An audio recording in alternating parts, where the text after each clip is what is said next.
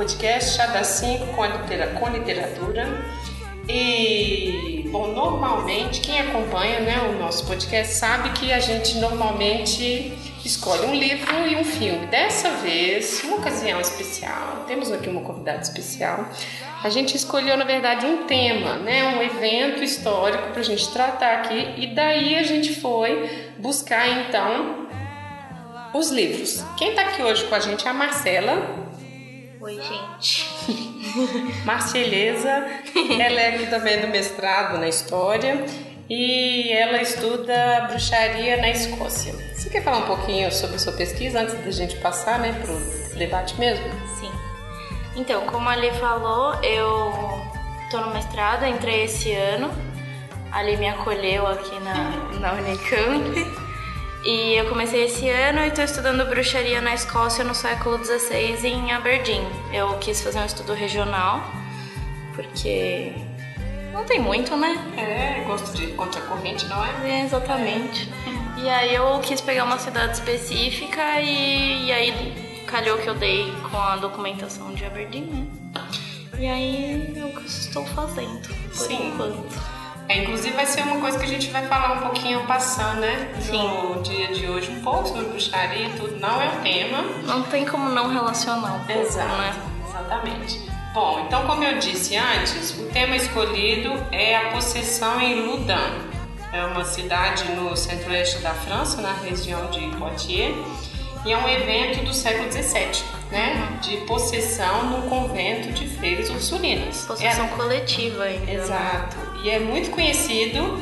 E aí o que, que a gente vai fazer? A gente vai conversar sobre esse evento histórico e vamos usar é, que a gente vai discutir hoje são dois livros. Um literário e um histórico, que a gente vai ficar um pouco falando disso, de, da ficção, enfim, dessas narrativas, né? E da historiografia sobre isso, ok? Então vamos lá.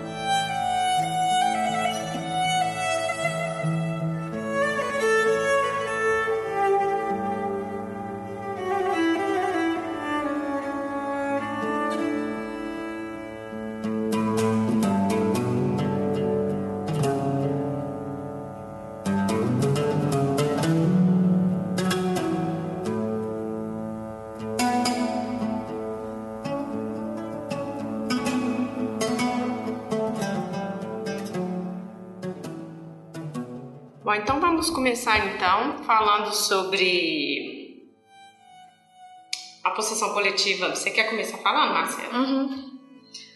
É, bom, se a gente tratar um pouco do contexto histórico, os dois autores, né, perpassam essa temática e, e a gente resolveu unir os dois para não ficar até repetitivo. É, acho que eu vou falar um pouquinho das características de Ludum primeiro, pode ser? Pode. É, bom, então a cidade na, no século XVII, no, no contexto aqui da possessão, tinha 14 mil habitantes. Era uma cidade habitada por huguenotes, que são protestantes, né? Uhum. É, então, até o Sertor trabalha muito com essa questão da reforma e, a, e o embate entre católicos e protestantes.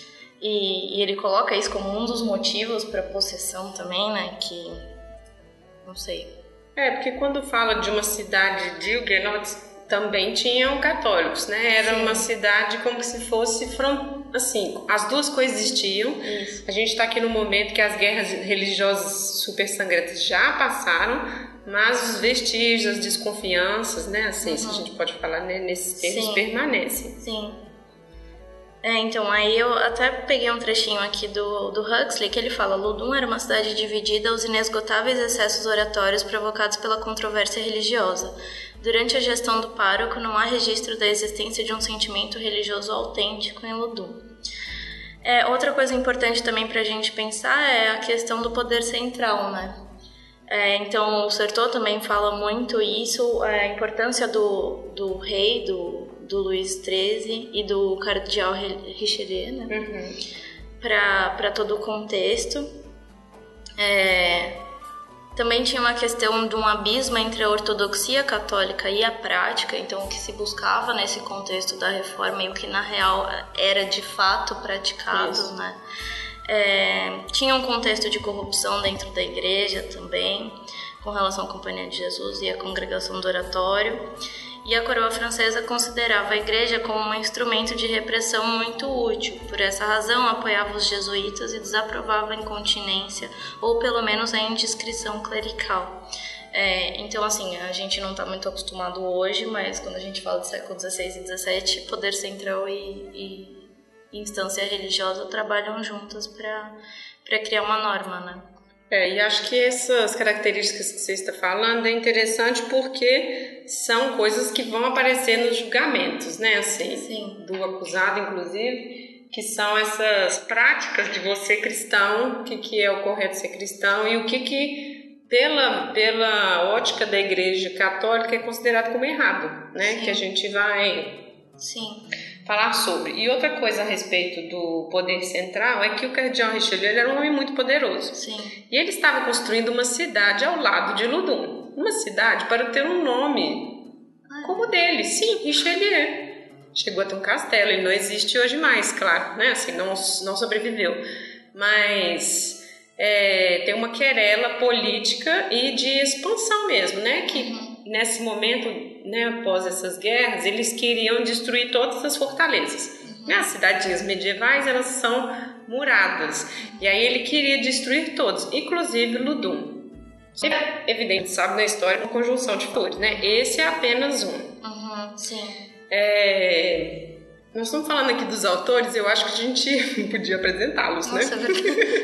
É verdade, né? Bom, então, são, são dois livros, como eu havia dito.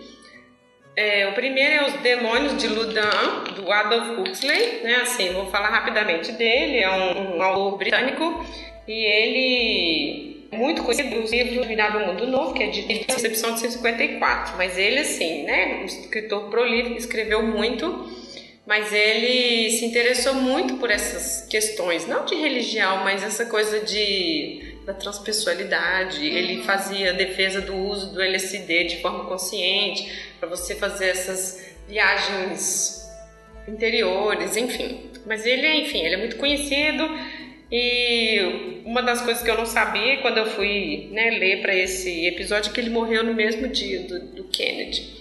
E aí foi ofuscado pela morte do Kennedy, mas eles morreram no mesmo dia.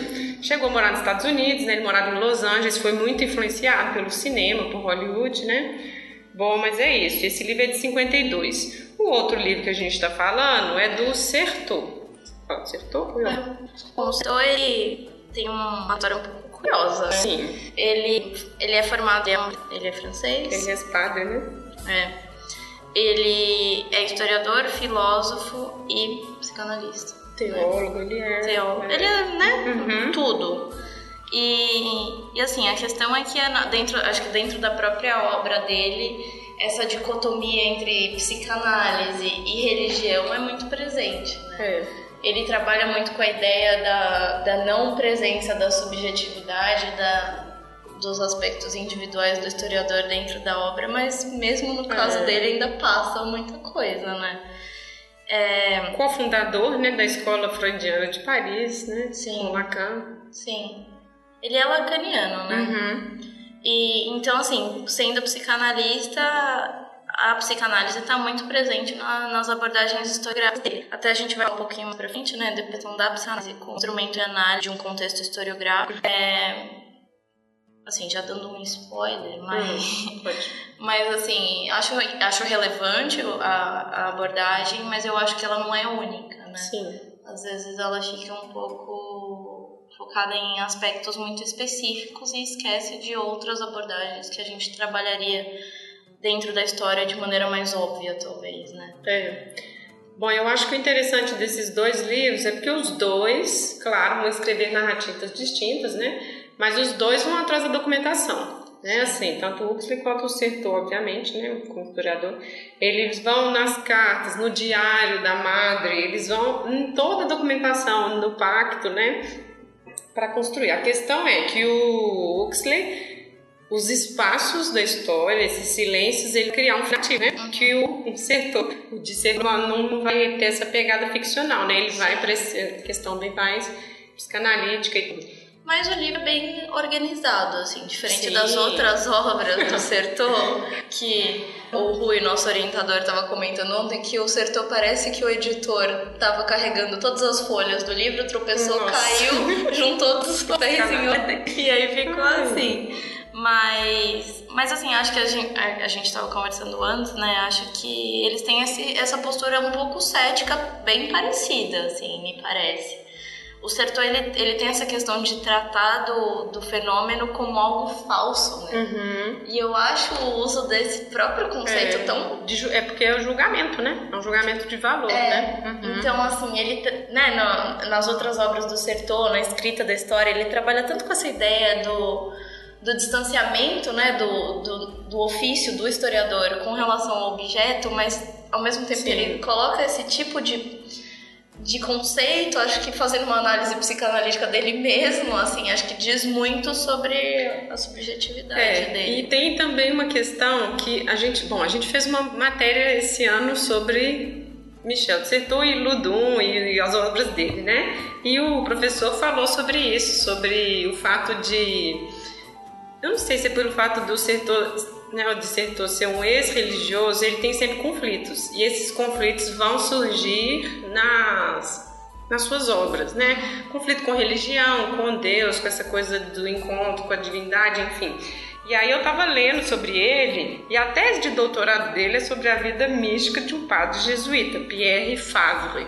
Então essa coisa da mística vem ó, de longe nessa caminhada dele. E esse Pierre Favre foi um dos cofundadores né, da Companhia de Jesus. Aí eu acho que esse comentário desse nosso professor fez mais sentido nisso. Ele está sempre voltando em questões que são inquietantes para ele Sim. e dentro desses eventos históricos que a gente tá, vai, vai falar aqui sobre, né? Acho que ele busca respostas para si mesmo dentro dos objetos Exato. de pesquisa dele. Né? Exatamente. Né? Bom, mas é isso então. Então,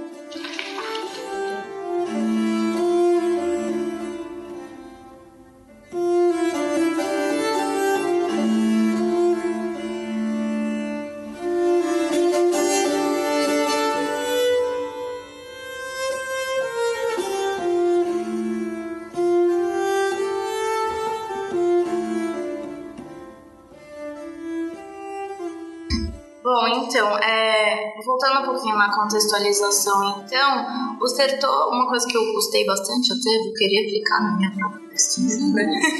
Mas é essa questão do, do contexto, né? Porque a gente foge um pouco disso, às vezes, na, na bruxaria, né? Fica muito específico, assim, às vezes, nos estudos regionais. Ah, tá.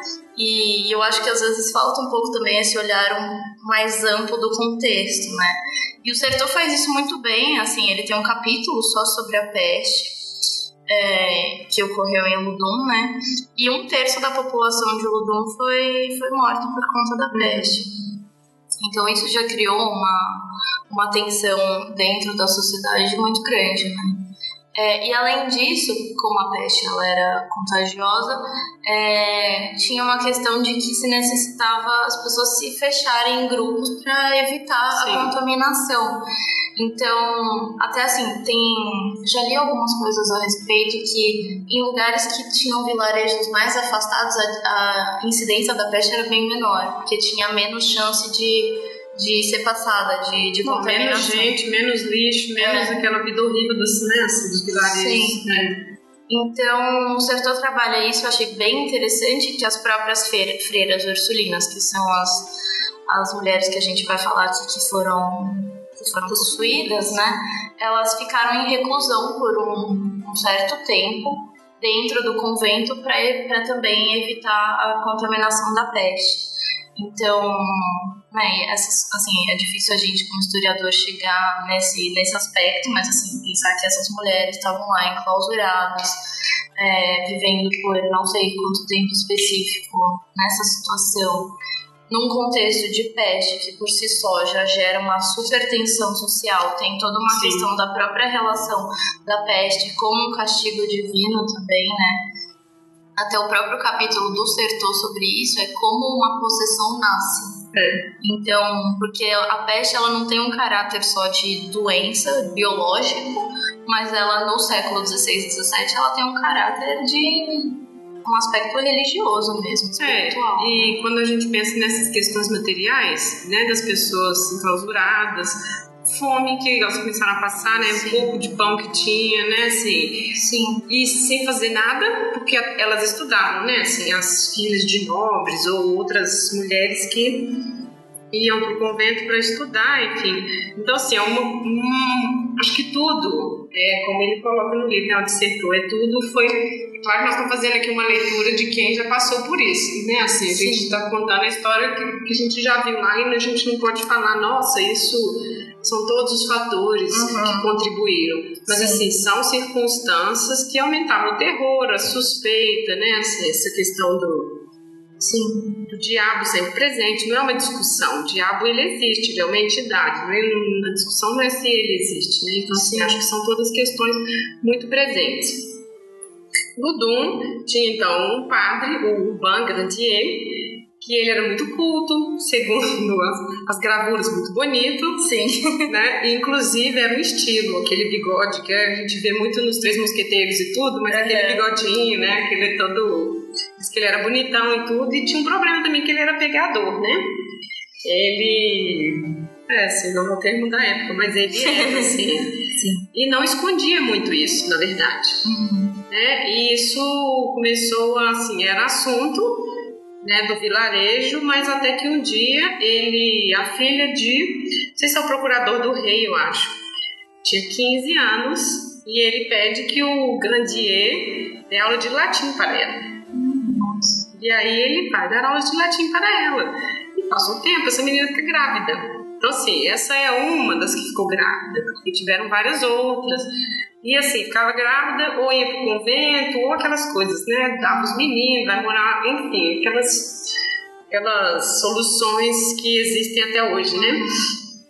Mas então ele foi um pouquinho cultivando ódios entre os homens né, da, da cidade, do vilarejo, por essa conduta dele. Inclusive, ele chegou a escrever um tratado contra o celibato dos padres justificando que na Bíblia não existe nada dizendo que um padre é, deve ser casto, deve ser, né?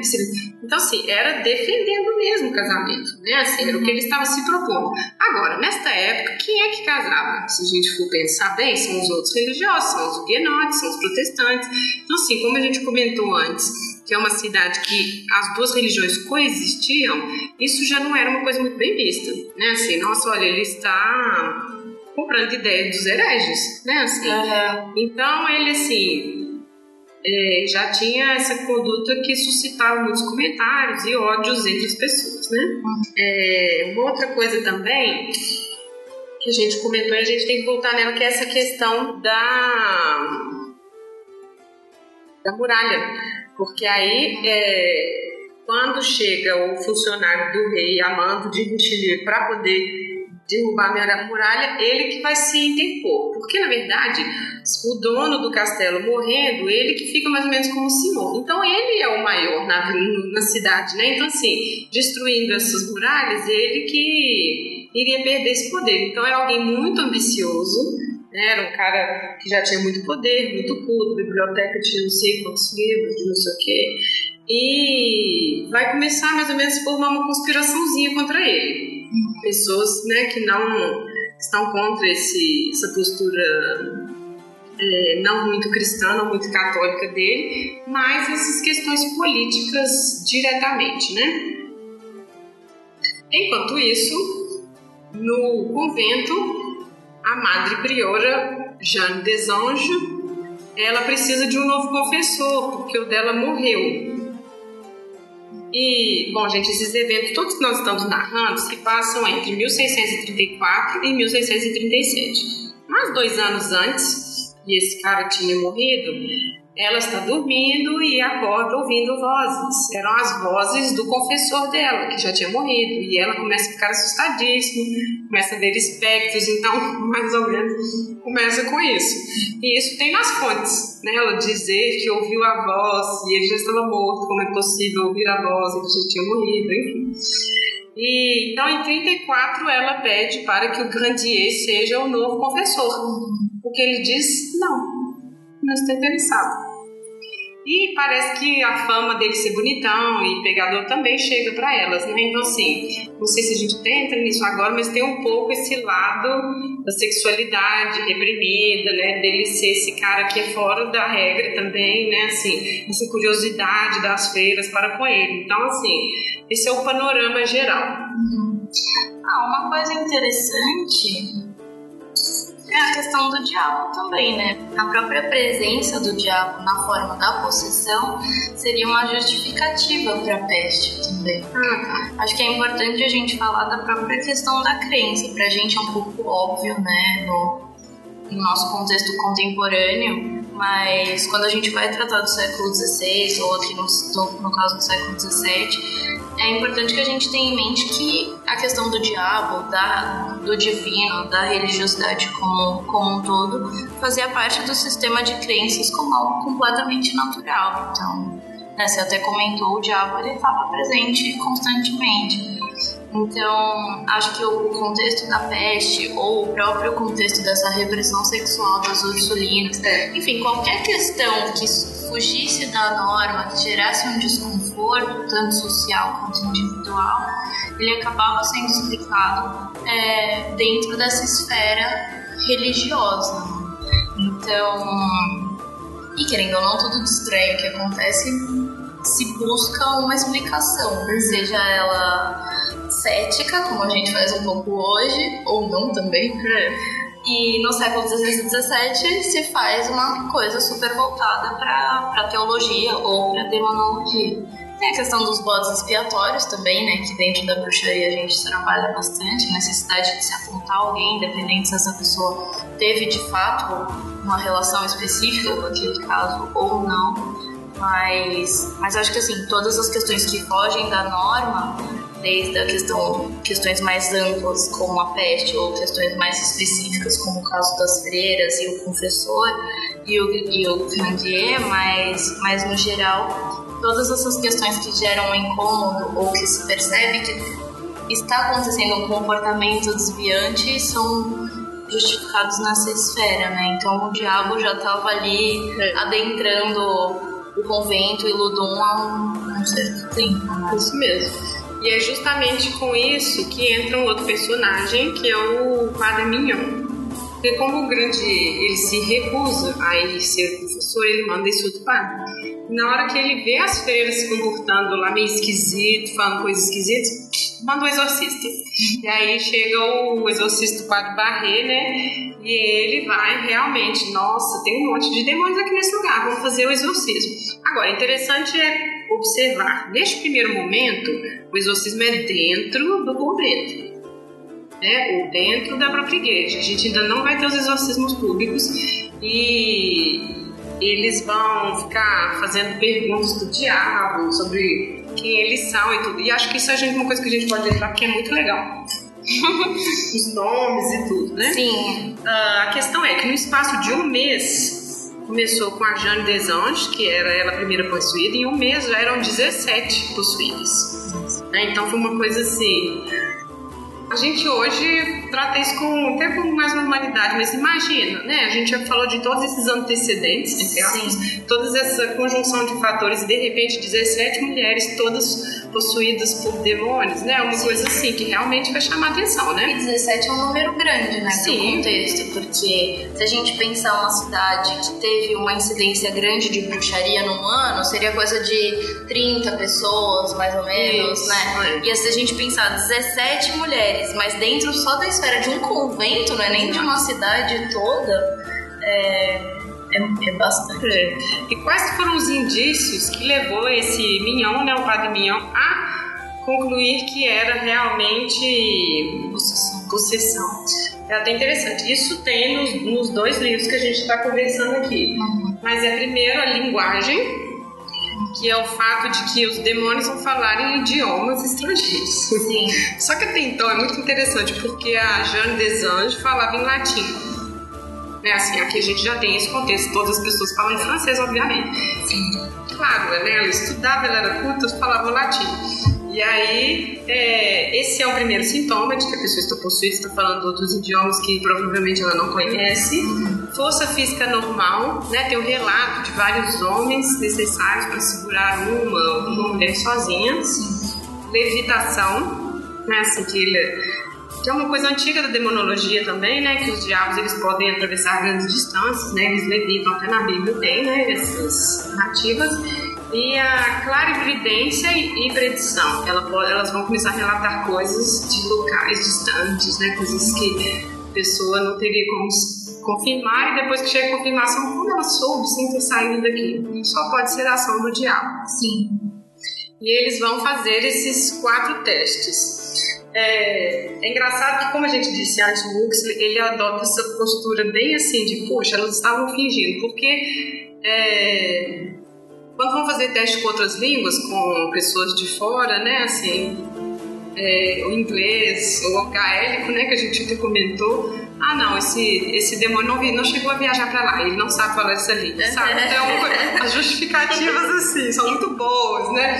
Porque dentro dessa conformidade, vamos, vamos investigar aqui se elas têm a força física, assim, uhum. descomunal e tudo, e que línguas eles falam, né? E no sertão é interessante essa parte do linguagem. Sim. Mas vou deixar a Marcela falar. Tá. Não, eu vou falar duas coisas. Acho que hum. assim, é, dentro do aspecto da linguagem, tem duas questões importantes. A primeira é essa necessidade de se encaixar a posição dentro de um molde. É. E isso tem tudo a ver com a bruxaria também, né? Então, assim, como a Lívia estava comentando, a possuída ela tem que se encaixar dentro de um, um certos aspectos uhum. formais, né, para se concluir que, que de fato ela estava tava sofrendo de uma possessão. E na bruxaria acontece a mesma coisa, né? Tem elementos dentro da bruxaria que representam e, e podem confirmar que de fato é, aquela acusada ali era uma bruxa. Então, dentro da bruxaria tem a questão do pacto, que também tem aqui em, em Ludum, porque nos primeiros exorcismos se pergunta para o diabo que estava no corpo da, da Jeanne é, como que ele tinha entrado no corpo dela e ele responde que foi através de um pacto. Isso. Então, a imagem, a, a simbologia do pacto está presente permeia todo o imaginário, né? E aí, óbvio que reflete tanto na bruxaria quanto no, na possessão, que são fenômenos que conversam completamente. É, e a presença do diabo em si, né? Hum. Ele é uma entidade, assim. Então, isso é interessante e não é o caso de Ludum, mas acontece quando não ocorre esse encaixe também, né? Então, é, a gente saindo fora um pouco disso é o que a gente vê em alguns processos de, de bruxaria, né? Eles estão sentados lá esperando elas falarem coisas horríveis, diabólicas, e elas estão reclamando de coisas cotidianas, Sim. da vida doméstica, né? E aí a gente, com relação a isso, a gente passa um pouco para a linguagem. Então, dentro da. Quando a gente né, trabalha com o século XVI e XVII, é importante que a gente tenha em mente o sistema linguístico do, do contexto. Por quê? Até para a gente não recorrer a anacronismo, né? Para quem não sabe, anacronismo é quando a gente insere um conceito da nossa contemporaneidade dentro de um contexto passado, né? Então, seria, por exemplo, chamar. É que nem você falou, o, o Grandier de pegador, isso. isso seria inviável. Ou a gente chamar a Alemanha de Alemanha no século XV, uhum. né? Isso. Então, sendo que a Alemanha só foi formada no século XIX, né? Então, seria algo desse gênero. Então, é importante a gente ter em mente a questão do sistema linguístico. E quando não ocorre esse, esse encaixe né, entre a expectativa do inquisidor ou do juiz e o testemunho do acusado, provavelmente também eles estão em os sistemas linguísticos ou o uso de conceitos linguísticos diferentes. Então, o juiz ele está esperando falar de conceitos como diabo, pacto, né? Até um, um voo noturno, um sabá. E o, e o acusado está falando do objeto que ele emprestou para a vizinha e que estava enfeitiçado. Então, é, e assim, aí é dentro do, do aspecto linguístico tem uma infinidade de autores que que a gente pode trabalhar. Um deles, que é o nosso, nosso queridinho, nosso papo da bruxaria, né, que é o Stuart Clark. Ele trabalha com o conceito de universo linguístico, então dentro do século XVI e XVII teria o mesmo universo linguístico, mas com relação dentro desse universo linguístico, alguns grupos se, se simpatizariam mais com determinados conceitos do que outros. Isso seria o que explicaria, por exemplo, um popular estar falando de algo que um juiz ou um inquisidor não reconhece. mas ambos os grupos eles, entendem a importância é, daquele eles conceito. Partilham, né? É. Então, também tem o Wittgenstein, que, que eu acho que, na, na verdade, porque ele é um filósofo do século XIX, acho que ele que deu origem, na verdade, não sei até o quanto Clark bebeu da ah, teoria do Wittgenstein. É, então, ele usa, diferente do Clark, que usa um conceito de universo linguístico, o Wittgenstein usa um conceito de jogos de linguagem. Eu não li a, a tese do, do Wittgenstein, então não, não posso falar com propriedade, mas assim, acredito eu que o Clark tenha assim se baseado um pouco, né? Imagina. E o Sertor, por outro lado, ele trabalha, que é o, né, o autor que a gente está trabalhando aqui, ele trabalha com o conceito de topos e topoi, que diferente do Clark e do Wittgenstein, que ficam mais na esfera da linguística, o Sertor ele trabalha mais na esfera da antropologia, né? Então, o topos ou o topoi seria um código que torna possível esses jogos de linguagem. Então seria apenas o reconhecimento de todas essas estruturas que permeiam uma cultura ou uma sociedade, né? Então é um lugar comum que deve ser largamente partilhado e é um recurso de organização mental. Então não fica tão só no conceito, né? É. Sabá, diabo, pacto, possessão. Não. Então fica mais nessa, nesses aspectos que são compartilhados. É assim. uma conformação. Mas que todos ali vão partilhar dessa ideia, né? No caso Sim. aqui, a gente pensando em Ludan, é, não é chocante que elas é, estejam sob o poderio, por exemplo, do diabo questão é impedir, nós vamos terminar isso. A questão é como isso aconteceu. Quando eles vão questionar isso, aí que eles vão chegar uhum. no grande eito. Né? Então, assim, todos aqui acreditam em diabos, todos acreditam na possibilidade da possessão, o que, inclusive, esses quatro testes que eles fazem para ver se é diabo ou não, ao mesmo tempo, são também milagres. A questão é, eu estou falando blasfêmias numa outra língua. Isso é que, né? Então só pode ser o diabo. Uhum. Porque levitar e tudo isso também pode ser encarado como milagres. Milagres quem faz é Deus. Sim. Né? E a gente, a gente vai ficar acabando falando de Totipaca aqui pra sempre. Entra na coisa da dualidade, do, da coisa binarismo. do binarismo dele, né? Mas a gente não vai ficar falando isso aí dá um episódio só, né? De tá. Aliás, fiquei pensando, né? Vamos marcar algo ah, Pode ser. Mas, é, então eu acho que assim, é interessante a gente pensar que tanto o acusado de bruxaria como a possuída, ambos sabem o peso isso. que determinados conceitos teriam dentro da confissão. No caso da possuída é um pouquinho diferente ainda da, da bruxa, porque uhum. a possuída ela não só é a, a acusada, acusada. Né? mas ela também é uma vítima. Isso. Então, dificilmente ela seria executada por ter sido possuída. A bruxa, por outro lado, não. Provavelmente ela seria ela sim executada. trabalhando em função. É. Inclusive, agora que a gente. Vamos só falar. O Sertor fala isso no início do livro, né? As diferenças entre possessão e bruxaria. A gente fala. podia só falar para poder. É, trabalhar um pouco, né? Sim. Porque a bruxaria a gente vai ter nas áreas agrárias, né, principalmente, enquanto a possessão a gente vai ter nos centros urbanos. É claro que urbano aqui, a gente não está falando de cidade grande, é, né? estamos falando de Ludan, vilarejo, mas, mas ainda há assim, exceções, né? Porque Sim. eu estudo a Verdun, que teoricamente era uma cidade até que desenvolvida da Escócia. Sim. E teve um casos não, é claro que a gente. É, é que acho que a Escócia por si só, assim, já é dentro do contexto, ela já era rural, né? Sim. Inteira. E eu acho que esse aspecto. É, esse outro aspecto que a gente tem que pensar é que na possessão, né, diferentemente da bruxaria, a mulher ela é vítima, né? Não é necessariamente culpada.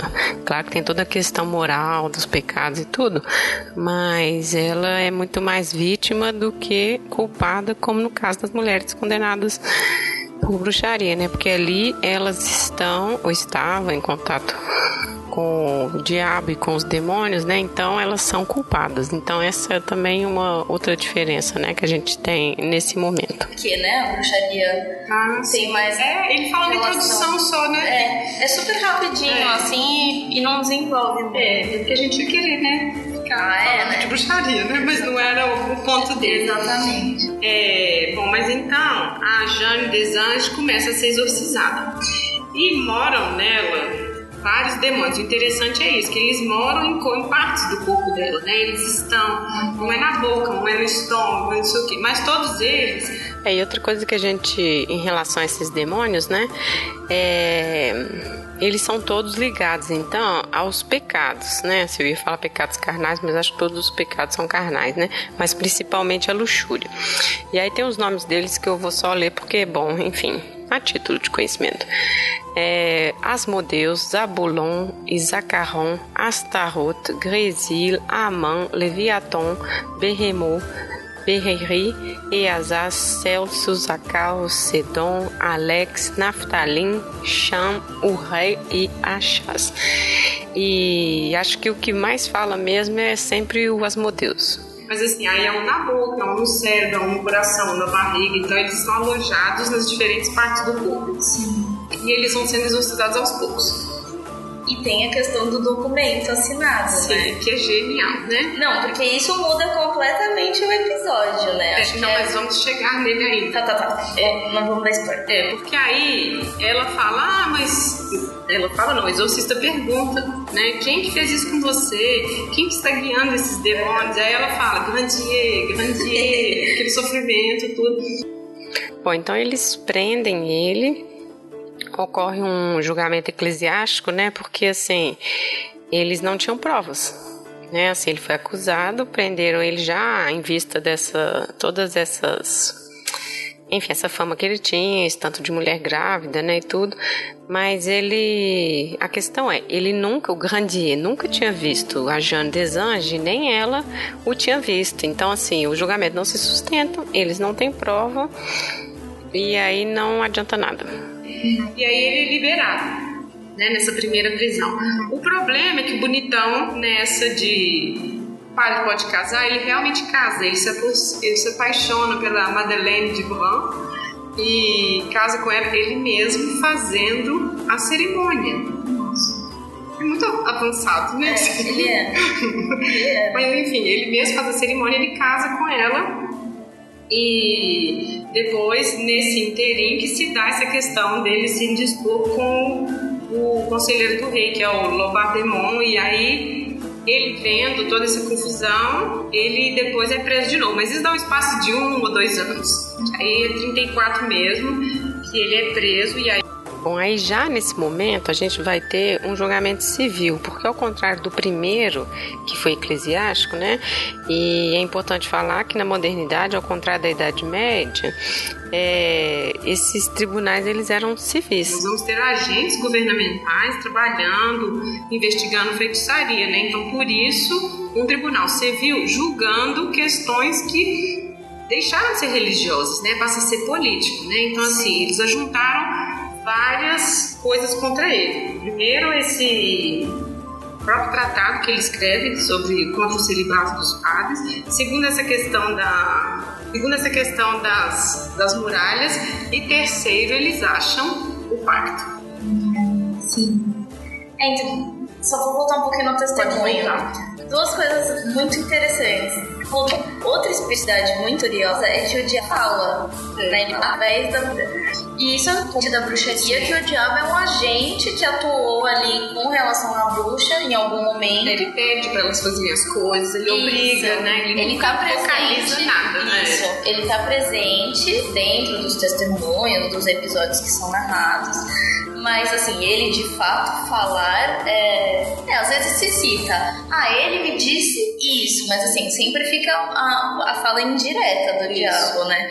E aqui em Ludum ele de fato fala, é. né? Então. Em línguas, inclusive. Exatamente. e outra coisa interessante que o Sergio trabalha, e que assim é uma temática geral, né, para quem estuda bruxaria ou exorcismo, é a coerção do testemunho. Então, que nem a gente, a gente já tava, a gente já comentou um pouquinho, né? Mas assim, o, o magistrado, ou o inquisidor, ou o juiz, enfim, a pessoa que, que tá colhendo ali o testemunho, tanto da vítima quanto de, do próprio acusado, querendo ou não, ele ele vai. ele pega na mão ali da, daquela, daquela pessoa e, e né, faz uma coerção com relação a, ao que ele deseja ou que ele espera, né? Do, do que essa pessoa narre. E o interessante aqui em Ludum, o próprio diabo é um pouco coagido, né? A... É muito bizarro, na verdade. É. Então, o próprio diabo ele é manipulado, vamos colocar assim, entre aspas, de maneira a responder às perguntas dos juízes ou dos exorcistas, né? Então, achei muito curioso a hora que eu tava lendo, porque eu falei, nossa, até o diabo, né? Sim. Que é um ser, assim, não é do mundo natural, né? Não, e era temido, mas ele ainda assim. Ele é mesmo conseguiu, né, ser levado por conta dos, dos exorcistas. E tem o fato do. Pode falar o agora? Então, e aí o mais interessante aqui, até quando a gente trabalha em termos de, de acusações, né? O complicado é que a vítima ou a possuída, enfim, é, a gente não tem registro escrito dessas pessoas, até porque 99,9% das pessoas eram iletradas, né? Sim. Mas aqui mudou a especificidade é que, no caso, não a possuída, mas o próprio diabo assina um documento confirmando, francês. em francês, confirmando o pacto. É. E tem as assinaturas, e as assinaturas são diferentes, né? Eu acho, é, eu acho que são nove diabos ou sete que São. assinam o documento. Sim. E no documento está escrito: Eu, Van Grandier, é, renuncio à minha fé, Sim. quero fazer todo o mal que eu consigo para, Sim. Para dedicar a você, Senhor do mal, uma coisa assim. Enfim. Isso, gente, o documento é real, ele está lá na Biblioteca Nacional da França. Sim. É um documento real. E é a Jane Desange que entrega pro para a comissão lá, eram 12 juízes que estavam condenando, né, julgando ele. E aí era a prova que esses caras precisavam de que o pacto foi feito. Lembrando que na bruxaria esses caras eram furiosos atrás de um pacto. Né, assim, a questão deles era, se você fez isso é porque você já pactuou, mas apareceu uma prova escrita, um documento, foi É um outro nível, foi né? neste momento em Lodan, nunca tinha acontecido isso. Sim. Até isso chamou várias pessoas curiosas para presenciar, né, de fato o que estava acontecendo. Até escoceses foram para Sim, viajantes ingleses. Então, a gente deu um pulo para a prisão dele, mas eu acho que a gente pode falar sobre a...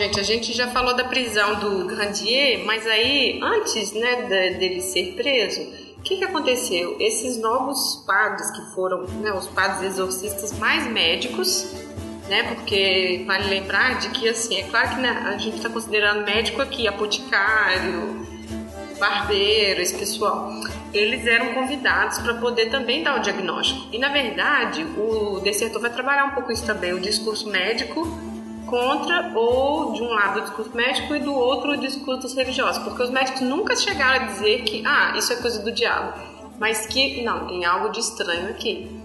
Porque o que que era? Elas- ficavam contorcendo, falando, ficavam blasfemando, falando coisas muito sexuais.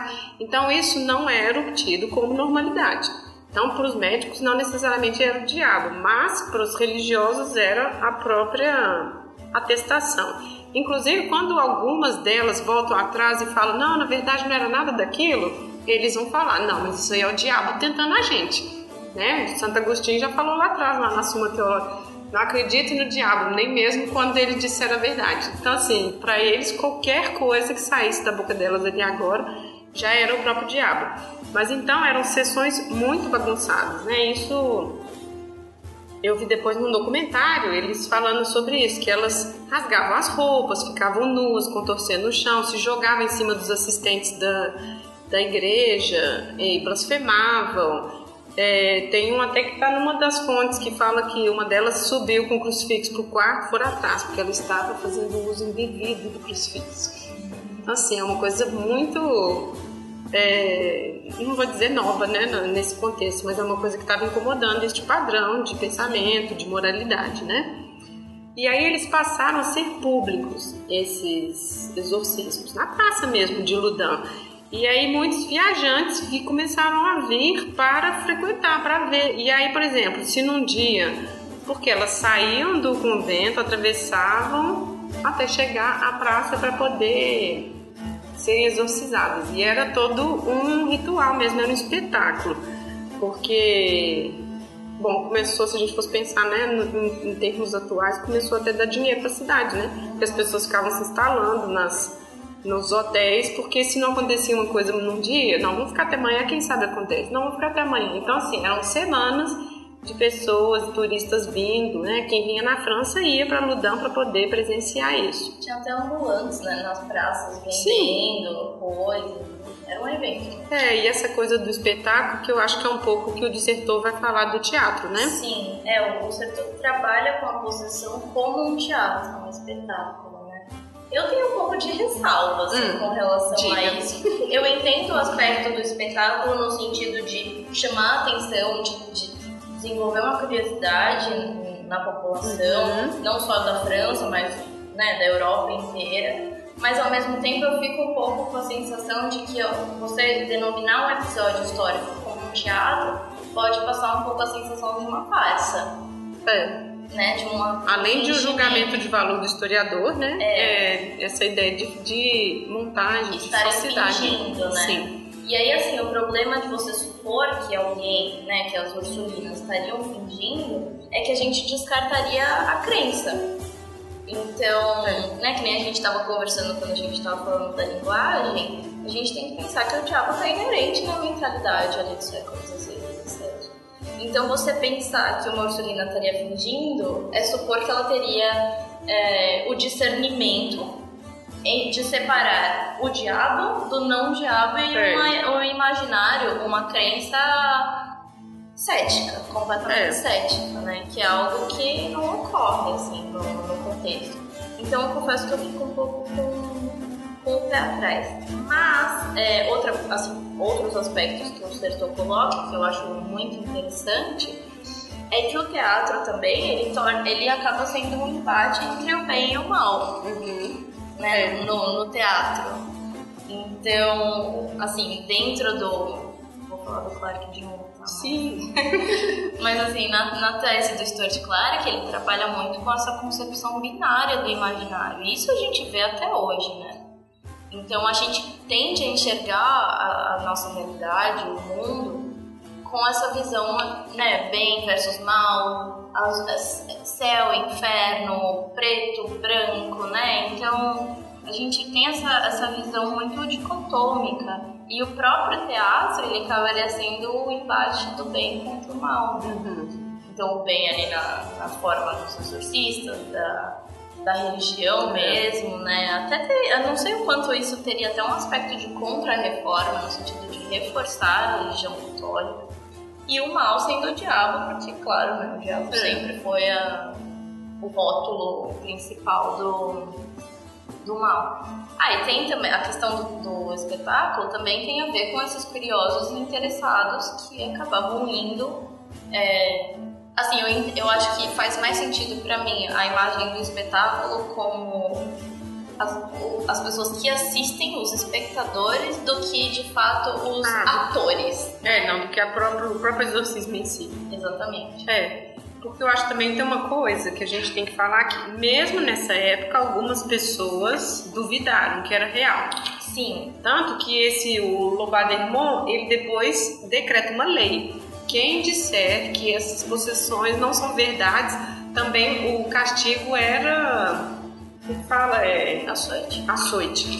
Então, assim, ou seja, chegou então a ter um burburinho. Será que é verdade mesmo? Será que essas mulheres estão possessas mesmo? Uhum. Assim, mas a mentalidade a gente não pode descolar. É que Sim. o diabo ele atuava das diversas formas. Sim. Inclusive, você não acreditar é porque você já estava sendo influenciado por ele, né? Então, assim. É, é um pouco isso. É, a desconfiança é natural, né? Existem tratados até debatendo no século XVI e XVII a existência real ou não isso. de ou elementos da bruxaria, mas a gente supor que todas as, as possuídas lá, as 17 ursulinas, estariam fingindo é. por um, um fim específico, Acho um pouco.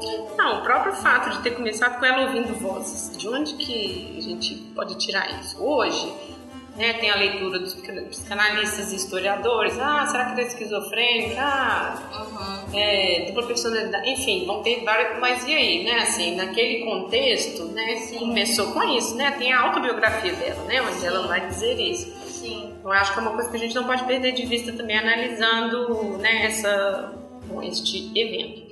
E outra coisa importante sobre o espetáculo é a questão da execução pública também, né? Tem a importância, assim, Vamos chegar na execução dele. Tá, tá, tá. Por enquanto ele está preso. tá, tá, tá, desculpa. E estando preso, faltava uma prova que eles tinham que achar que era a marca do diabo. Ah, sim. Eu não sei se o, o dissertor, ele. Não, não vai entrar tanto, mas Não. o Huxley sim, e esses documentários e os filmes todos sim.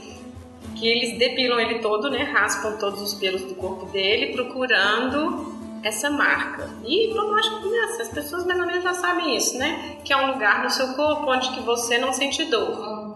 Só que assim, eles. Aí entra toda uma outra questão, né? Assim, você já depila, tira o cabelo da pessoa todo, você desumaniza completamente, né? O condenado. E eles começam a picar ele mesmo, enfiar varetas nele pra ver onde que ele não sentiria dor. Mas aí eles pressionam ele com o dedo no lugar e aí ele não sente nada. Hum, é aqui a marca do diabo. Então assim, já é todo um procedimento Sim. que se a gente olha agora, não, eles, ele já estava condenado, eles estão apenas cumprindo sim. é, todos os rituais de uma condenação, que é o que a gente vê na bruxaria também, né? Assim, às vezes a pessoa sentou, ela já está condenada. Quer dizer, a gente vê na bruxaria, a gente vê hoje também, né? Na Torre de Londres, lá de Curitiba, né? Assim, a pessoa senta lá, já está culpada, você só vai seguir o protocolo Sim. de um, de um julgamento. Lembrando que essa prática era comum também dentro das acusações de bruxaria. Isso. De procurar essa, né, que eles chamam de witch's mark, né, a marca da bruxa. E o, e o Granger foi acusado também de feitiçaria, né, em um certo momento. Uhum. Então a gente fica aqui comentando de bruxaria, não é que a gente quer puxar sardinha Não. pro nosso lado, não, é porque tem tudo Foi a a, ver. é, né? foi a condenação dele, né? Sim, feiticeiro. é, Né? Ele foi condenado como feiticeiro. sim. E aí, nós estamos em 1637, qual que é a pena?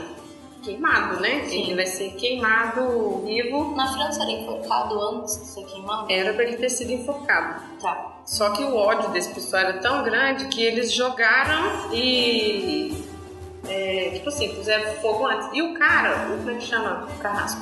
Uhum. O carrasco que ia executá-lo já tinha dito pra ele: Olha, eu vou te, te Enforcar? enforcar, você não vai sentir nada.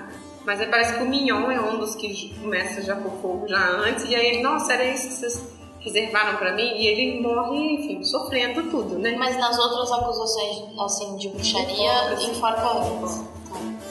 É, então, assim, ele é queimado e aí a gente volta nessa questão do espetáculo. É. As pessoas lá estão sentadas vendo a pessoa sendo Sim. queimada. E eles queimam esse tratado dele contra o celibato junto também. Uhum. Tá tudo lá. É, da mesma maneira que as freiras elas deixam o convento e vão até a praça pública, né? Tem todo uma, um aspecto até assim, se a gente for pensar no binarismo, seria uma, uma procissão invertida também, né? É. Tem um pouco esse caráter, assim. Fica público. E a, e a execução do, do Grandia também, né? Tem, tem todo aquele momento que ele anda. Até tem a tradição dos Chivalry de andar. é, alguém que tinha, tivesse cometido algum crime anda ao Ah. contrário num cavalo ou num Uhum. burro e é puxado por toda a cidade, enquanto as pessoas jogam pedra, jogam um monte de coisa.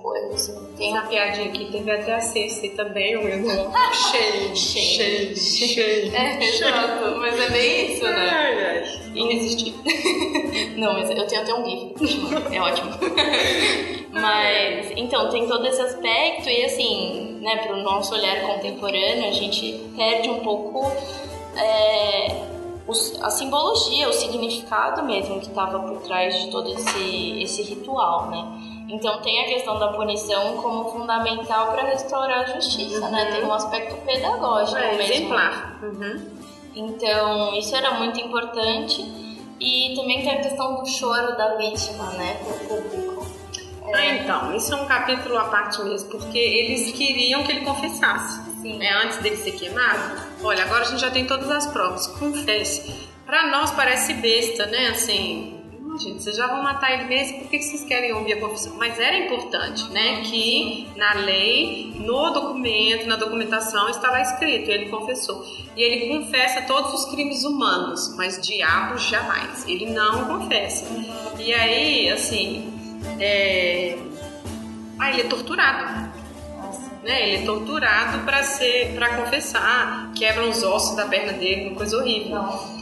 É, e eu estava vendo uma historiadora francesa falando que o impressionante é não que isso não acontecia, mas nesse caso ficou registrado claramente de que eles tiraram todos os direitos dele no sentido assim, ele não teve direito à apelação, que ele teria. Ele poderia recorrer ao parlamento de Paris para interceder por ele. Ele chega a escrever uma carta para o rei, tá. dizendo que ele estava sendo alvo de injustiças e tudo mais. Uhum. Então, assim, todos para nós estudando Sharia isso é meio ok, elas nunca nem tiveram direitos, né? Sim. Mas aqui a gente está já num outro contexto, né? Ele, querendo ou não, era um, eclesiástico, Exato. né? Ele não está no âmbito de um popular comum. Exatamente, e ainda assim, ele, tem, ele é privado de todos os direitos. Sim. E torturado e não confessa. Né? E é claro que assim, a gente vai ter uma literatura romantizando um pouco esse momento também. Dele, assim, que ele naquele momento se entregou a Deus mesmo, que naquele momento realmente ele recorreu a Deus e tudo. Então a gente vai ter isso um pouco e que os filmes vão colocar ele muito vítima mesmo, assim, nossa, estou sendo vítima de um conluio de homens do mal mesmo. Mas assim, o reconhecimento do crime também era importante, né? Sim. Aqui no caso do Grandier, acho que ele não tinha muita saída, né, dada a circunstância, mas em situações de bruxaria, se se confessasse o crime, até assim, a, a, poderia ocorrer da bruxa não ser executada. Uhum. Ela receberia alguma punição ali que deveria ser feita por um... É outro tipo de pena, né? É, não... uma pena mais leve, é. Então, no caso dele, é, não, não ele já sentou lá pra poder morrer. E o negócio do documento com a assinatura do diabo, assim, não dá é, pra defender, entendeu? Exatamente. No caso dele. É, e tem uma questão que, bom, ele morreu e tudo Logo, as possessões teriam que acabar. Uhum. Já que foi ele o feiticeiro que comandou os demônios, que fez o pacto. Só que não acabam. Uhum. Elas continuam até assim, gradualmente, acho que duram uns três anos ainda, uhum. até acabar tudo. E aí no final eles falam, pronto, agora todos os demônios foram né, mandados embora. Uhum. Então, assim, quando a gente pensa no teatro, essa coisa, fica difícil de não concordar, porque realmente, assim, nossa, vocês mataram o cara e continuou acontecendo tudo ainda, né? Mas aí a gente compra o discurso histórico também, né? Sim. Mas aí a Jane Desange vai fazer um tour de France, né? Ela vai fazer um, um isso tem na autobiografia dela. Ela vai ser recebida na, na corte, inclusive, pela Ana da Áustria. Vai ser recebida pelos nobres, porque ela começa mais ou menos a ser uma santa. Vejam só, ela venceu, né, foi liberada de todos esses demônios e tudo. E ela começa a fazer essa viagem em várias cidades pela França, porque ela agora tem escrito na palma da mão Jesus, Maria, São José e algum outro nome que agora eu não me lembro. Essas marcas aparecem depois que, que o exorcismo é concluído, né? Isso. né? Ela tipo vira uma relíquia ambulante, né? Sim. E é interessante pensar nessa linha muito tênue entre o, o diabo e Deus, né? Exatamente. Até o próprio debate, assim, entre o que a bruxa ela realiza e o Isso, santo. O exatamente. que seria uma, um malefício e o que seria um milagre. Exatamente. Né? A linha é muito tênue, assim. É, e ela era habitada por demônios e agora ela é uma relíquia ambulante, é. né? Da, da Alça chegar pedir ela um pedaço da túnica. Ela queria colocar um pedacinho, porque ela ia ganhar, parir o Luís XIV. E aí ela achava que ia ajudar no parto e tudo, e a Jane dizia, não, não posso não, porque pode se desfazer, ela tem que estar por completo. Então, assim, eles acreditavam nela mesmo como ela se santificou e tudo, né? Sim. É, depois da morte, você quer falar do Surran? Místico, porque a gente volta um pouco mais na questão do, do, do setor. É, a questão do Sudan, assim, bom, que ele também foi o principal exorcista do, de Ludum, né, das Ursulinas. É, mas aí ele, quando ele chega, já é nesses exorcismos que continuam depois, né? Ele não chega é. a conhecer o Grandier. Não. É. E ele, por si só, ele tem uma experiência mística, né? Uhum. Então, assim, vou resumir Sim. bem rapidinho, mas um místico diferente de uma bruxa é uma pessoa que tem um contato com o divino, com esse plano espiritual E querendo ou não, é uma experiência extremamente particular e difícil de ser narrada. Uhum. É, e o Surran ele tinha essa, essa relação, então, né, ele era um místico, uma pessoa com uma espiritualidade desenvolvida, né, no, tudo no, no, universo da época. Né? É, e aí ele, quando ele chega em Udum, é muito interessante que depois de realizar alguns exercícios, ele entra num processo de profunda melancolia. É. Só lembrando que assim, a melancolia do século XVI e XVII seria o que a gente chama hoje de depressão. Isso. É, até porque, assim, você chegou a mencionar rapidinho, mas assim, no momento que a chave exorcismo ou bruxaria ela deixa de existir, o discurso é substituído pelo discurso médico, né? Então, o discurso religioso é substituído pelo discurso clínico, né? Então, o Surran entra em profunda melancolia, ele tenta o suicídio. Então, é porque ele pede para os demônios saírem delas para vir para ele, que ele Sim. quer carregar a espada. Na verdade, ele já é muito, ele já chega acreditando, ele não tem dúvida de que elas estão possessas, né? Sim. E aí, ele, por essa melancolia dele toda, provavelmente, nós realmente, eles vieram para mim. Ele, né, ele também tem os escritos dele, né, que ele foi possuído, o sofrimento muito Sim. grande, e ele tenta se matar, ele se joga, né? Mas é interessante pensar, um, um eclesiástico tentar um suicídio, um místico, né, não é nem um eclesiástico, porque Exato. um místico, querendo ou não, é um, um patamar acima, né? Tentar o suicídio sendo que é o pior dos pecados, né? Exatamente. Né? Então. Não consegue, gente. Não, não deu certo. não deu certo. Ele fica muito ruim, na verdade, pior. E na verdade, ele é meio que isolado dentro da própria ah, comunidade, né? Sim. E acho que lá para os fins da vida, que é um outro cara, que agora eu não lembro o nome, que vai acolhê-lo e vai cuidar dele, ele vai se recuperar, porque tem um episódio que ele fica anos sem falar também, né? Sim, Como própria parte dessa experiência dele sim. toda. É, e tem relação com a mística, né? Uhum. É, e aí no fim da vida que ele vai escrever, relatar essa experiência e tudo. Bom, o resumo nada resumido é esse o episódio de Ludan da possessão.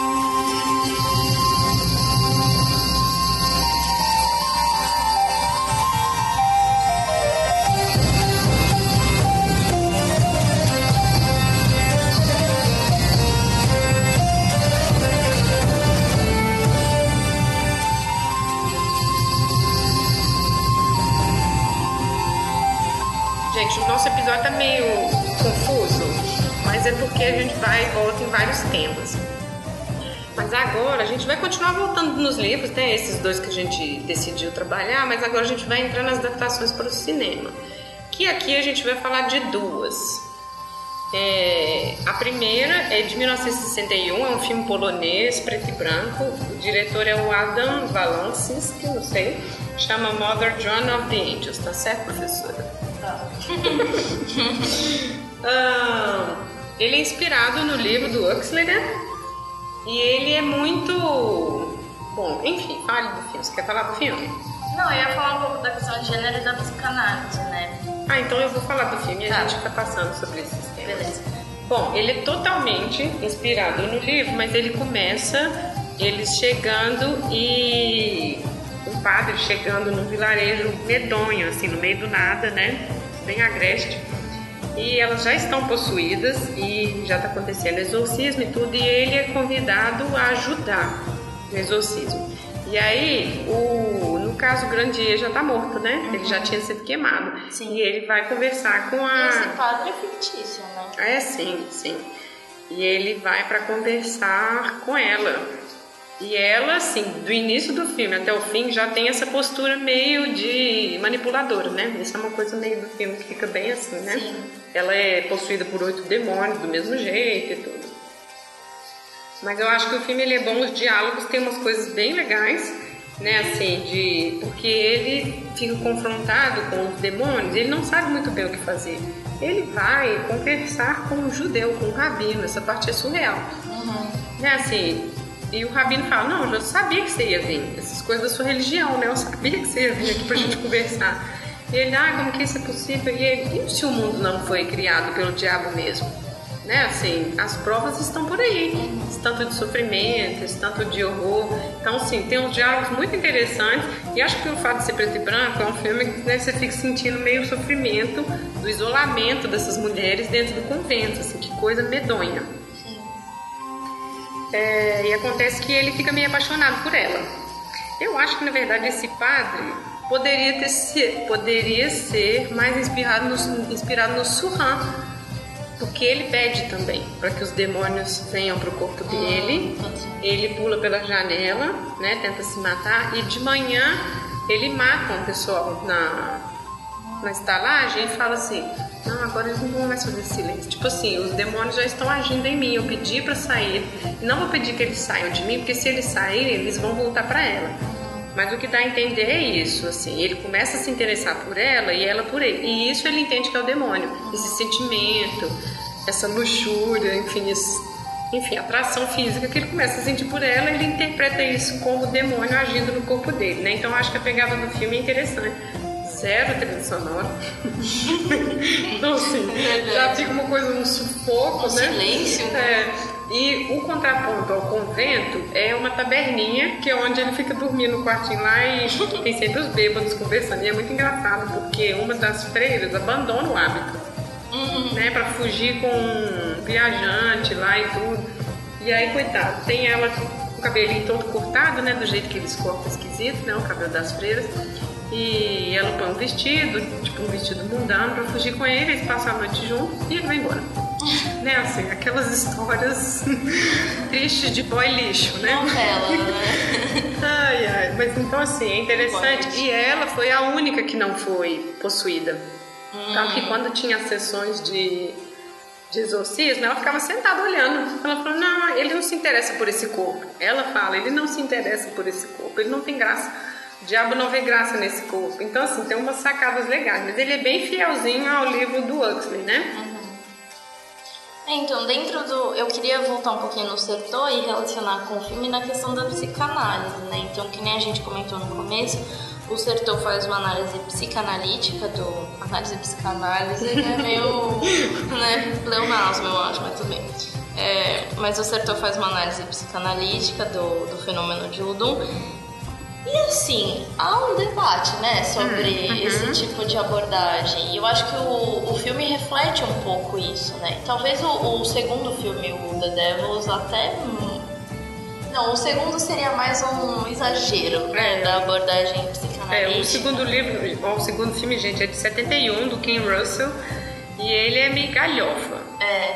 Mas ao mesmo tempo não tanto, porque eu acho que ele tinha uma proposta diferente de tipo escancarar mesmo a hipocrisia, né, do discurso religioso e tal. Mas... É que tem muita relação com o contexto que ele Também, né? feito, né? Nossa, é. Mas assim, a psicanálise, é, hoje ela tá super evoluída, até porque tem feministas psicanalistas, então assim, é, né, o debate expandiu, desenvolveu super. Mas assim, o Sertok, querendo ou não, é um psicanalista mais clássico, uhum. né? Sim. Mais assim, Freud Lacan. É, tem a questão da, do gênero, né? Não tem como a gente fugir um pouco disso. Até a própria teoria do Freud sobre histeria. É, não dá pra gente não falar também de uma misoginia ali. Né? Talvez não descarada, assim, mas não é, existe. É, né? o que a gente sempre fala, não é, uma, não é um maniqueísmo, assim, é. né? que a gente não trabalha em bruxaria, inclusive, ou perseguir essas mulheres por elas serem mulheres. Sim. Né? Por que, que coincide? Coincide, né? Porque incide de mulheres serem Sim. bruxas, né? Assim. Não que o Freud possa, não sei, né? Mas não que ele tenha sido um machista horroroso, mas é um homem ali do final do século XIX, começo do século XX. Ele é um homem, né? É. Então, querendo ou não, não tem muito como também, né? E aí eu acho que isso acaba refletindo um pouco no, nos filmes, né? Então a imagem da mulher manipuladora, assim, sempre fica uma imagem associada a um pouco de uma mulher manipuladora, fingida. Que o homem não consegue perceber, né? É, é. então acho que assim, é para quem possa se interessar e queira né, ler o livro do Huxley ou, ou assistir os filmes, é, ter isso em mente, assim, né? Não só para o aspecto da possessão, do exorcismo, mas para qualquer temática do, né, do, da primeira modernidade, aí, séculos 16 e 17, que é o que a gente está abordando aqui. Querendo ou não, né, que nem o Tibi fala, o historiador medievalista, né, Idade Média, Idade dos Homens, uhum. não só a é. Idade Média, né, assim, é, é. a primeira modernidade aí também, né, então... É, eu acho que a gente volta naquilo que você começou a falar dos comportamentos desviantes. Sim. Que é o que a gente vê, no francês, o deviant que a gente volta nos casos de bruxaria. A gente vai voltar porque é nossa vida, né, Marcelo? É. Mas assim, você ser uma mulher solteira, uma senhora solteira, é suspeito. Você casar muito é suspeito. Você não casar é suspeito. Então, assim, existe uma norma e tudo que sai daquilo já é um motivo para condenação. Ontem eu estava até conversando com a Carla sobre isso, assim, essa questão da histeria feminina e tudo de um, de um comportamento que você tem ou não. E aí você sai daquilo e aí já, já não é tão feminino, né? Assim, Sim. ela não é tão feminina, olha, o jeito que ela fala, né? Assim, ou ela é muito forte de opinião. Isso, ou linguajar vulgar. Isso, então aí eu lembro, assim, entra um pouco nisso, porque quando esse, primeiro, nesse primeiro filme ele vai encontrar com ela, ela já tem um sorriso de sarcasmo na cara dela, do tipo, porque você não me condena por ter feito queimar fulano? Tipo assim, ela tem completa noção daquilo que aconteceu. Uhum. E que é uma característica dos exorcismos, né? Quando ela, o diabo sai, a pessoa não lembra o que aconteceu, né? Uhum. Então, assim, fica um pouco essa coisa de que elas estão fazendo aquilo de propósito, vingando no gênero masculino, enfim, e a gente vai sempre pensar naquilo que se espera de um comportamento de uma mulher ou do sexo feminino, né? E até assim, dentro da psicanálise, assim, a própria teoria de Freud supõe uma autoridade do psicanalista diante do, do paciente, sendo ele homem ou mulher. Mas quando a gente trata da mulher, ainda tem mais essa mais questão, é. né? Exatamente. E e até a Diane Curtis, que é uma historiadora que estuda bruxaria, ela é feminista, uma professora de Oxford, ela fala, aquele, aquele capítulo que a gente leu, uhum. ela fala do, do juiz, do inquisidor, como um terapeuta. E aí eu fiquei me perguntando, depois que eu li o Sertor, quanto o próprio exorcista também não é. seria um terapeuta, um psicanalista, né? Não no sentido, vamos aí né, nos poupar dos anacronismos, Sim. mas assim, no sentido de que é um homem que tem uma postura de autoridade diante daquela não, mulher. Não, está ali para resolver aquilo. Está ali para resolver, exatamente. E que, querendo ou não, é uma oportunidade que essa mulher tem de falar. E, é. e se abrir é, para falar coisas que talvez no, no cotidiano dela ela não pudesse, não tão abertamente.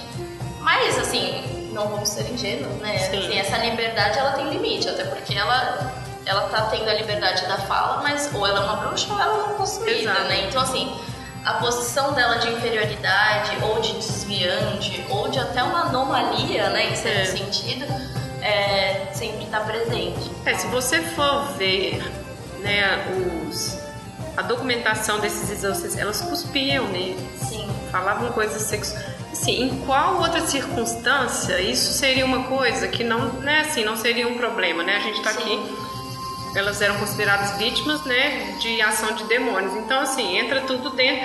Não, só assim para elas fazerem isso. Uhum. Elas jamais teriam a ousadia ou a coragem Sim. desse tipo de comportamento. Sim. Então, acho que é um cuidado assim que deve ser tomado quando a gente consome cultura ou publicações ou Sim. Enfim.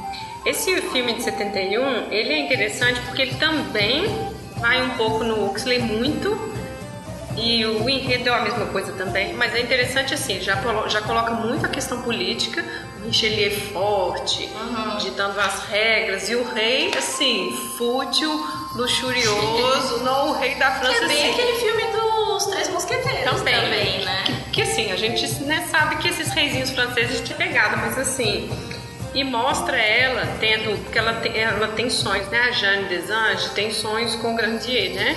E o livro, e esse filme pega isso. né? Assim, eles até fazem as imagens. Esse filme, gente, ele foi até considerado inapropriado, né? Por causa das imagens. Rolou uma censura em Sim. países, né? Porque nesses sonhos o grande ex está crucificado como Jesus e ele desce da cruz e vai pegá-lo nos braços, né? Assim, uma coisa bem assim ligada com essa coisa da blasfêmia. Só que aí, nesse mesmo sonho, eles descobrem a corcunda dela, porque ela tinha uma má formação mesmo, a Jane Anjos. Por isso que aos 21 anos ela vai pro convento, porque, tipo, sem chance, no way de casar. Uhum. Então, aí é uma coisa que esses historiadores também trabalham, já tem esse essa má formação, esse ranço, né, assim, de não ia casar, de nenhum, nenhum homem desejou, e o filme pega isso muito bem. Só que assim, eu acho que eles pesaram a mão, não estou sendo puritano e nem conservador, eles pesaram a mão na hora dos exorcismos, fica uma zona, parece assim, uma festa dentro da igreja, assim, fica muito zoneado. E eu imagino que não era uma coisa ordenada mesmo, não, porque elas estavam se contorcendo, rasgando roupas e tudo. Só que assim, demora muito, eu acho que é um pouco a própria indústria, né, assim, de filmes dos anos 70. Tem que ter um peitinho toda hora, né, assim, uma nudez toda hora. Mas o filme pega bem assim as, questões políticas e um pouco essa coisa das.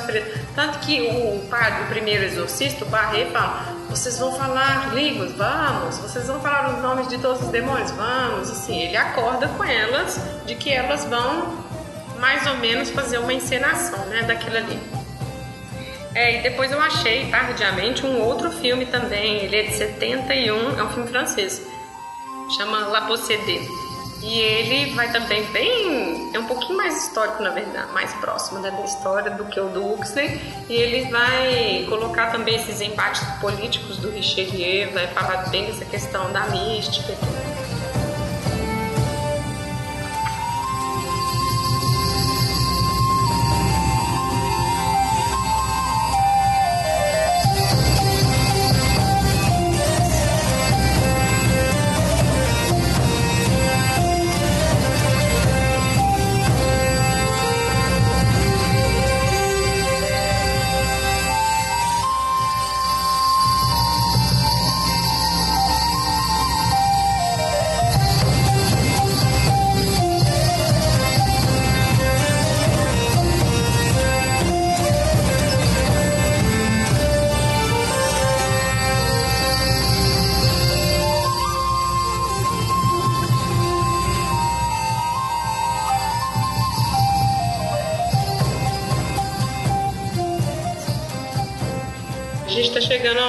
Desse episódio. É claro que assim, existe uma vasta bibliografia, uma historiografia, né, dando conta desse tema e não tem como a gente nem deu tempo, não daria tempo da gente ler isso tudo, porque a gente estava em fim de semestre, temos nossas próprias pesquisas, né, e temos a vida, né? Então, é, a gente mais ou menos pegou a questão da ficção e um pouco do, da historiografia para poder falar desse tema. Então agora a gente vai passar para as outras indicações de filme, né, assim, a respeito dessas temáticas que a gente levantou aqui. Marcela. Tá, bom, eu tenho três indicações. É, assim, só pra já avisar previamente, não necessariamente as indicações se passam no, na, verdade, na verdade, nenhuma das minhas indicações se passam no contexto do século XVII. Mas assim, são filmes e séries que dialogam com as temáticas que a gente levantou aqui. Então, na temática da linguagem, que a gente comentou um pouquinho sobre o Clark, sobre o como o Sertor trabalha com isso, tem aqui o filme A Chegada. Sim. O filme acho que é de. Não sei se é do ano passado ou se é de 2015. Não lembro agora. Mas é um filme de. Você viu ele? Você viu? Vi. Bom, é um filme de ficção Nossa, eu só vi científica. esse ano, acredito. É, é bom. É Eu gostei. ótimo, é ótimo. É um filme de ficção científica, mas que vai debater a questão do contato entre a civilização humana com os alienígenas, mas de um viés linguístico e não um viés de guerra, né? É. Porque geralmente é só destruição, não É, sei o quê. até, até tem, né, aqueles que- entusiastas da guerra no filme, Sim, mas... porque acho que seria normal, É. né? Provavelmente se isso de fato acontecesse, haveria essas pessoas também. Mas assim, foca no aspecto linguístico do contato É. e de que maneira que a língua molda a cultura dos É povos, né? Uhum. Então, não sei o quanto eu devo falar pra não dar um spoiler, assim, Não, mas assim. bom, nessa altura do campeonato, se não viu, vai ter que ver. é, então, ou pausa, vai ver, depois você volta aqui. Mas, bom, os alienígenas, eles, eles têm uma mentalidade, na verdade, é uma realidade, né? Não é nem uma mentalidade, de que eles não têm tempo linear. E isso A gente nem consegue pensar, na verdade. É, exatamente. Começa aí, o primeiro ponto. É, a gente como historiador é uma coisa inviável, né? Mas a linguagem é, reflete, ou a linguagem. é, não sei qual reflete em qual na realidade, né? Se é a ausência de linearidade que reflete na linguagem ou se é a linguagem que gera essa não Se a necessidade gente entra de... lá no referencial, É. a Sochu, a gente entra nessas paradas também. Sim, mas assim, de qualquer maneira, acho que é um debate interessante sobre essa relação entre mentalidade, cultura, sistema de crenças, enfim, chame como quiser, e, e a linguagem. Uhum. Então é bem legal mesmo. Já vi umas três vezes, todas as vezes É chocada. muito bom, é. É, a segunda indicação é a série Elias Grace, do Netflix, que saiu acho que Um hype agora, Umas todo mundo tá semanas, acompanhando, né? já viu, é? assim, muito boa. Fala do binarismo, a questão de bem É. e mal. Fala da questão do testemunho, da coerção para confissão. Esse início do discurso clínico sobre essa condição da Exatamente. mulher. Até porque o médico não tá entendendo nada do que ela tá É. falando, assim, ele tá notando, mas assim, a princípio, É. ela, ela tá muito mais manjada do que ele, É. não entende nada do que ela fala. O testemunho dela é muito forjado, né? Exatamente. Assim, a fala dela muda quando ela tá dando testemunho, a roupa dela muda, até a, a iluminação, a fotografia da série É. muda. Porque a série ela é né, um pouco mais sombria, mais escura, paleta de cores. E quando ela tá dando testemunho, ela tá com um vestido rosa, É, super bufante, assim. É que é o próprio de, vou te contar essa narrativa, né? É. O fato de você contar, você já tá fazendo, né? E, Sim. e, e a intenção por trás dessa Sim. narrativa dela, né? E quando ela, o médico faz as perguntas pra ela, ela fala: por que você não fala com os jornalistas e os advogados? Eles parecem saber mais de mim É. do que eu mesma. Então, né, essa questão da, da fala que é transposta, é tirada da acusada ou da possuída e é colocada na, na, na responsabilidade do juiz, do inquisidor, do exorcista, né? E a Grace é uma mulher, enfim. E acho que tem uma coisa legal aí também que é os papéis dessas mulheres, né? Assim, elas não, n- n- é, acho que é questão de falar assim, de não se encaixar. Eu esqueci agora o nome daquela que, aquela matou mesmo, gente. Se ninguém, ninguém viu, I'm sorry, o spoiler.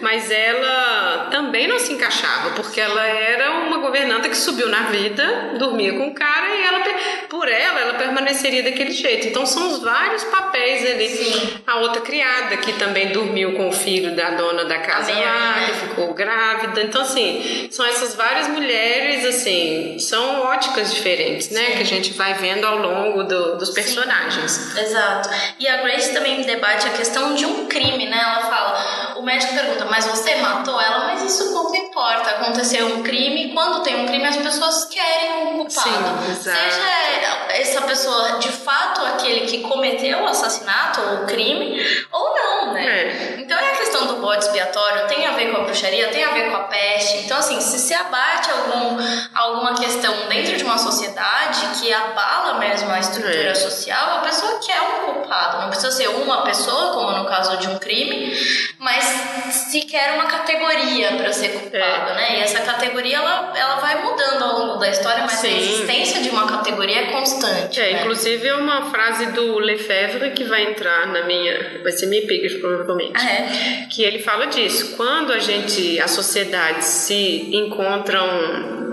nesses momentos de transição, que você está perdendo as suas verdades e buscando outras, alguém, essa insegurança, se- a culpa, é- assim, você tem que jogar essa culpa para uma pessoa. Sim. Aqui a gente viu o Ludum, Ludum passando essas transformações, era o Grandier. A gente vê as bruxas nos vilarejos. Aqui, a Grace, né? Então, assim, é toda Na uma... Idade Média, os judeus e os leprosos. É, então né? assim, a gente vai vendo sempre essas transformações. Não, mas essa insegurança, a gente não tem ainda verdades prontas. E aquelas lá não servem mais para né, essas mudanças de mentalidades. A gente procura esses bodes, né? Sim. E quando a gente fala de procurar, não é uma coisa consciente, muitas das vezes, né? Nós estamos sendo aqui falando que é um, um movimento na história maniqueísta, de colocar-se a culpa nessas pessoas. Sim. E aí a última indicação é a série série também no Netflix, chama Confession Tapes. Essa eu não sei se é muito recente. Essa eu não vi. Eu vi lá na lista, está na minha lista, mas eu não assisti ainda. Então, assim, é, não é ficção diferente do, da Grace. Bom, a Grace é baseada em fatos é. reais, né? Mas uhum. assim, não. Existiu é... o processo mesmo, né? Sim. né? Assim, é uma narrativa ficcional. Sim. O Confession Tapes não, tá mais para um documentário em formato de série, é, que são casos de pessoas que foram condenadas injustamente por crimes que elas não cometeram. E, e aí cada episódio é um, uma, um, um crime, uma pessoa, né? uhum. né? Um condenado.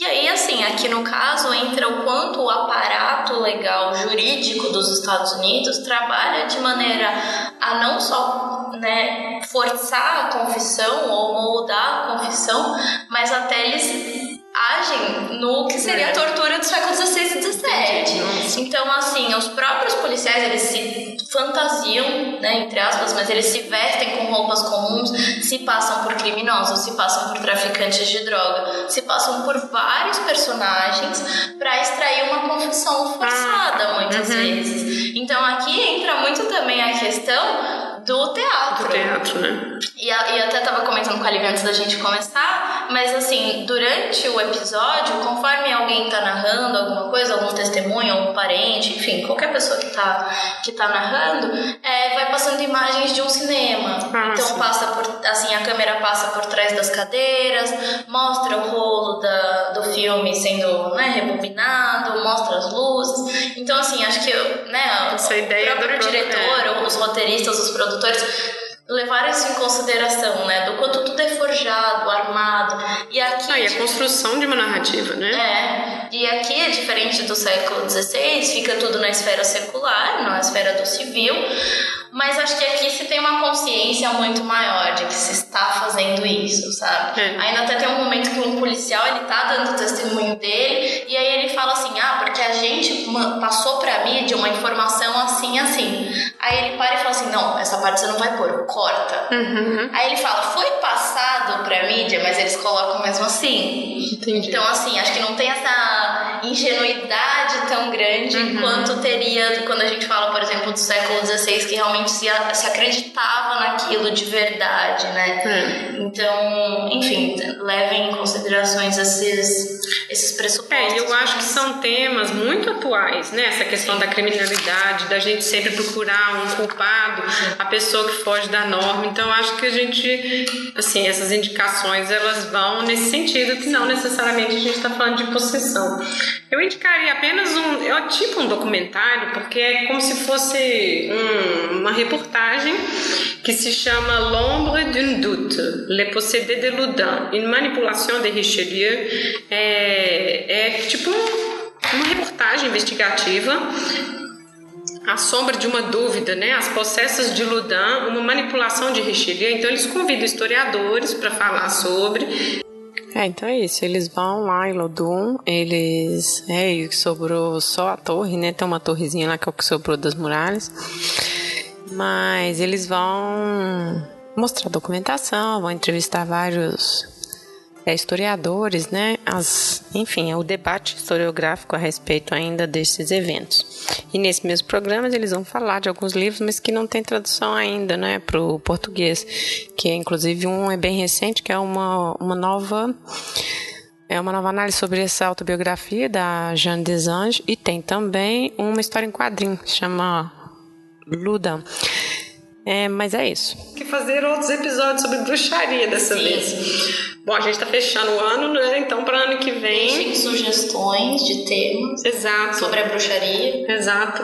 Então, ano que vem a gente provavelmente vai ter episódio de bruxaria, sim, porque, enfim, a gente, quando a gente foi conversando aqui, eu fui ainda pensando, falei, nossa, esse aqui é um tema interessante. Nossa, esse aqui é um tema que a gente pode falar mais. Sim. Mas então é isso. Muito obrigada. Obrigada eu. E as pessoas estão aí escutando, chegam até aqui agora. Obrigada. E lembrando que a gente está lá em todas as redes, e-mails, comentários, né? Porque esse debate a gente sempre continua. Então, tchau. Tchau.